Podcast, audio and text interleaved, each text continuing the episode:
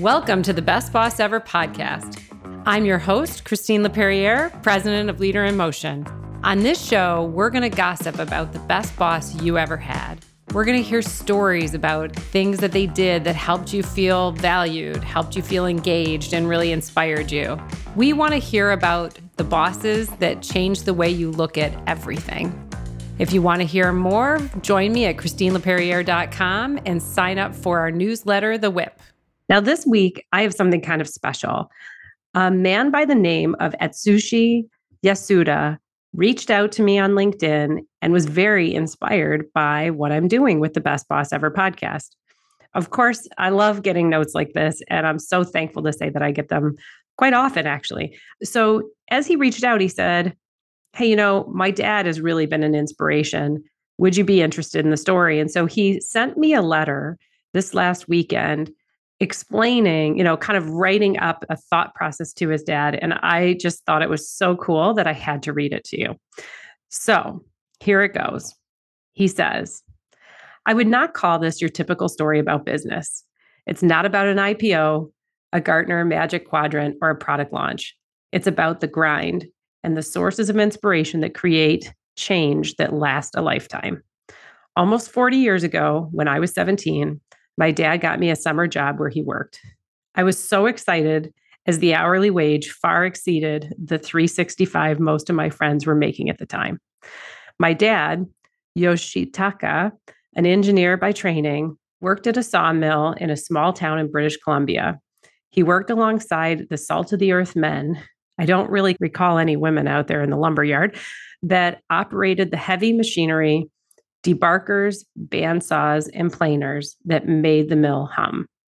He was responsible for designing and engineering the series of conveyors, hydraulics, and connected machines that took the felled trees and turned them into neat bundles of dimensional lumber. Think the lumber section at Home Depot times a thousand. it's a good demonstration here. As the quintessential Asian man, my dad was a few words. His approach to work and life was that actions will always speak far more than words ever will. But when he did speak, you knew to listen. The 10 minute drive to work on our first day together was uneventful until my dad started talking. People are going to be watching you. Work hard. Don't be lazy. Don't sit when there is work that can be done. Geez, I thought, quite the pep talk at 7 a.m. when we got to work, we walked into his office where he handed me a hard hat and a pair of heavy duty gloves. He put his thermos away before we walked out and down the metal stairs to the yard. We ended up in front of the biggest, gnarliest pile of scrap metal I have ever seen. Your job is to clean up this pile of metal. It cannot be burned, so it has to be put into the dump truck to be taken away. For about 30 seconds, I got excited, thinking that I would be driving one of those big loader trucks to get it into the truck. You are going to carry the scraps and toss it into the box. Whatever is too heavy, you can put into the bucket of the loader, and I will get someone to lift it once you fill it. WTF. that meant I had to heave heavy pieces of heavy gauge metal 15 feet into the air to clear the sides of the dump truck box. I guess that was what I needed the hard hat for. I spent the next month clearing up the pile. I stopped going to the gym, which was a daily ritual at the time, but I couldn't lift my arms over my head anyways. The progress, albeit glacial, was measured by the shrinking pile. I evaluated every single piece before I touched it. I had to figure out whether I could lift it. If I could carry it, I knew I could throw it. It soon turned into a personal challenge. I would target a portion of the pile and would go at it until it was clean. I remember sitting on the pile while I had my lunch. I remember my boots, new when I started, had the leather scraped off at the toes to the bare steel that was underneath within the first week. I worked my ass off and I got it done, but with a bit of help from the load operator. I cleared the area of the yard and I met my dad's four week target.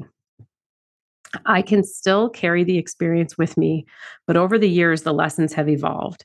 It started off as just about the physical challenges, but as I got older and moved from steel toe boots to laptops, airport lounges, and PowerPoint slides, I realized far more impactful lessons my dad taught me.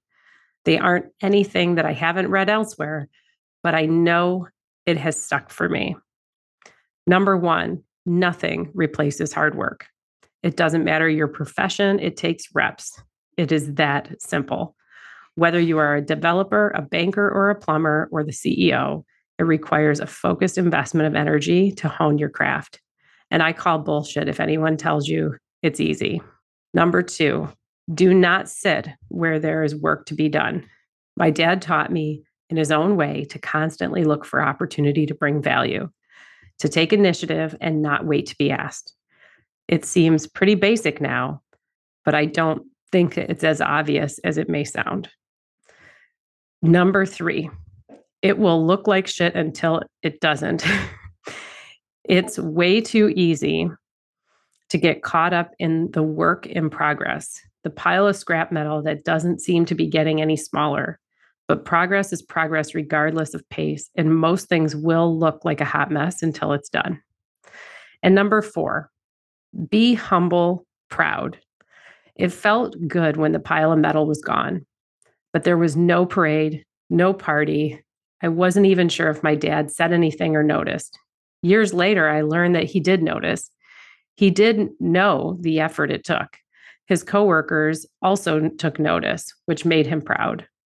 If you are doing something for the accolades and the fanfare, the external recognition, it isn't the right reason. Be proud of your accomplishments and do it for the person in the mirror. In closing, my dad has been long time retired, but he remains the same. At 84, he focuses his energy on maintaining a pristine yard, paying close attention to all the small details, and is still a man of few words. I can only hope I can pass along a crumb or two of wisdom to my own kids the way my dad did for me. Thanks, Dad. I hope you found that letter as inspiring as I did.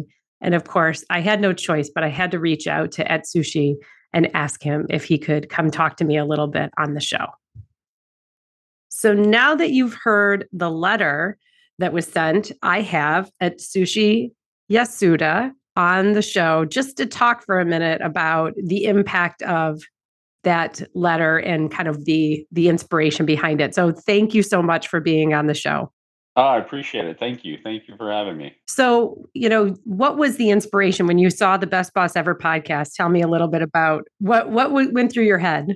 It, it was funny because my first reaction was really about, oh, somebody should be writing about me. I'm a good boss. but then it was really more around reflecting. You know, I've been in the workforce 30 plus years now, really trying to think about it. I'm at a point in my career where I feel a lot of what I get satisfaction from is mentorship and coaching. And so this is one of these takeaways was so who made an impact on me from a boss and leadership standpoint? And tons of great folks, tons of great leadership, but really the one that really kind of stuck out for me was my dad. It feels a little bit different because it's not what I do, you know, as a livelihood. You know, when I really stopped to think about it, there was a lot of lessons that I picked up from him that really that is still applying very relevant for me Right. So, so that was kind of the impetus. And what kind of person is he today? You said he oh he gosh. still works on his garden. He's uh, still he's been long retired. I would say he's been retired. Trying to do the last count. I think 20 plus years now. Mm-hmm. He is his own man. He I could tell you what reflects what represents him is the way he retired. I would say is I was actually home visiting over Christmas time and he kind of pulled me aside and says, "You know, I could use your help with something," which is very rare for my dad. And I said, "Sure. What do you need?" He says, "I need you to write my resignation letter." And I went, "What do you mean?" He goes, "Yeah, I'm gonna re- I'm gonna retire after Christmas." And I went, "Okay," but then he goes, "Don't tell your mother." so this is one of these things. So so that in a nutshell uh, kind of reflects who he is as a person. He's still that. You know, he is a man of very few words, and that's kind of how how I grew up with him. I would say both my mother and father, they have been nothing more than supportive wholeheartedly for, for my brother and I. But it is really one of those, I would say, quintessential Asian households where academics was kind of the priority.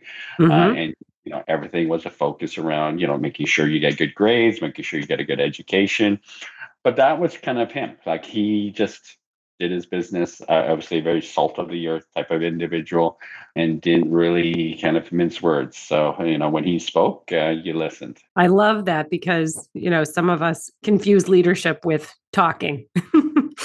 yeah, I would say it's the uh, the opposite because if you're talking, all you're doing is you're you're just you know saying things that you already know by listening i think it, it's more about the the the opportunity and, and, the ability to hear other people's perspective. So that's right. i think is, is one of those things that I, I, I hold very true to myself. Any other interesting things that he's taught you about leadership through the years? I, I think it is one of those things about just i think it is about being humble. Like, and this is something that i take with me. Uh, i'm not one of those individuals that I like. I don't think I am in terms of that needs to be flashy. I don't. I, don't crave the spotlight, and he he was very much that way. Like he he you know your your actions and your efforts and the results should speak for themselves. And so it was really you know, when you think about the politics that can typically come into play in a corporate environment, uh, that was really a disconnect for me, like growing up, because you know what I learned from from both my parents was really about, you know, do good work and it will kind of you will be rewarded for that. And so mm-hmm. I, I, think that's one of the things that I really that I th- I, I, think I, I, I kind of wear as as kind of my the way I conduct myself professionally. Amazing amazing that and you just were it sounds like really brought up with a true hard work ethic. It's kind of like get up and keep adding value right?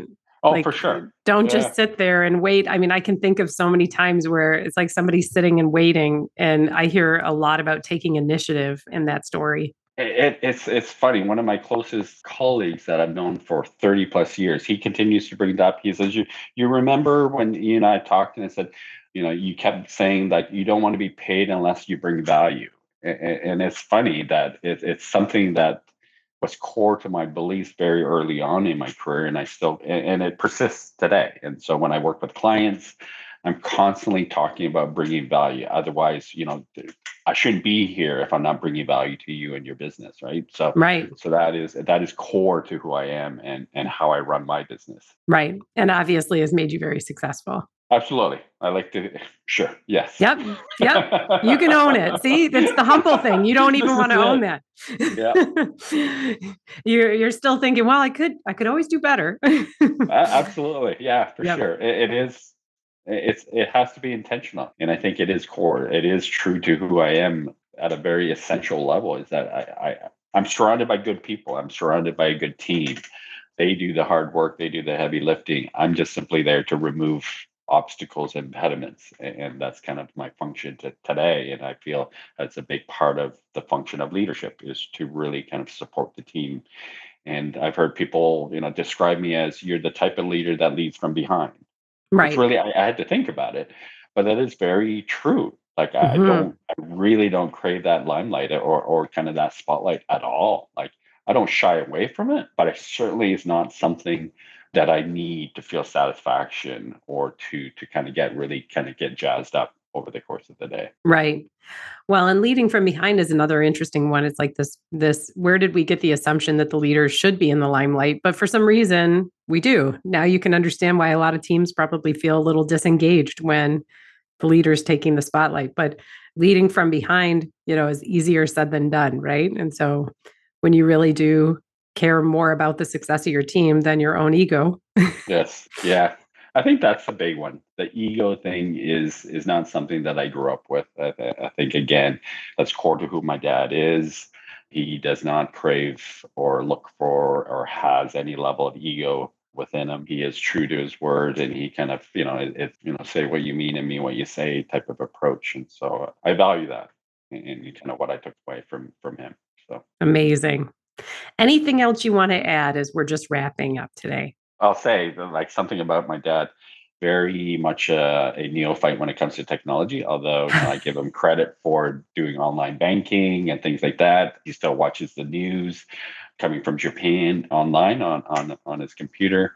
I hope he appreciates and kind of will take a bit of a moment to give himself a pat on the back. I hope that's kind of what he he will give himself the the the opportunity to do. So. Right.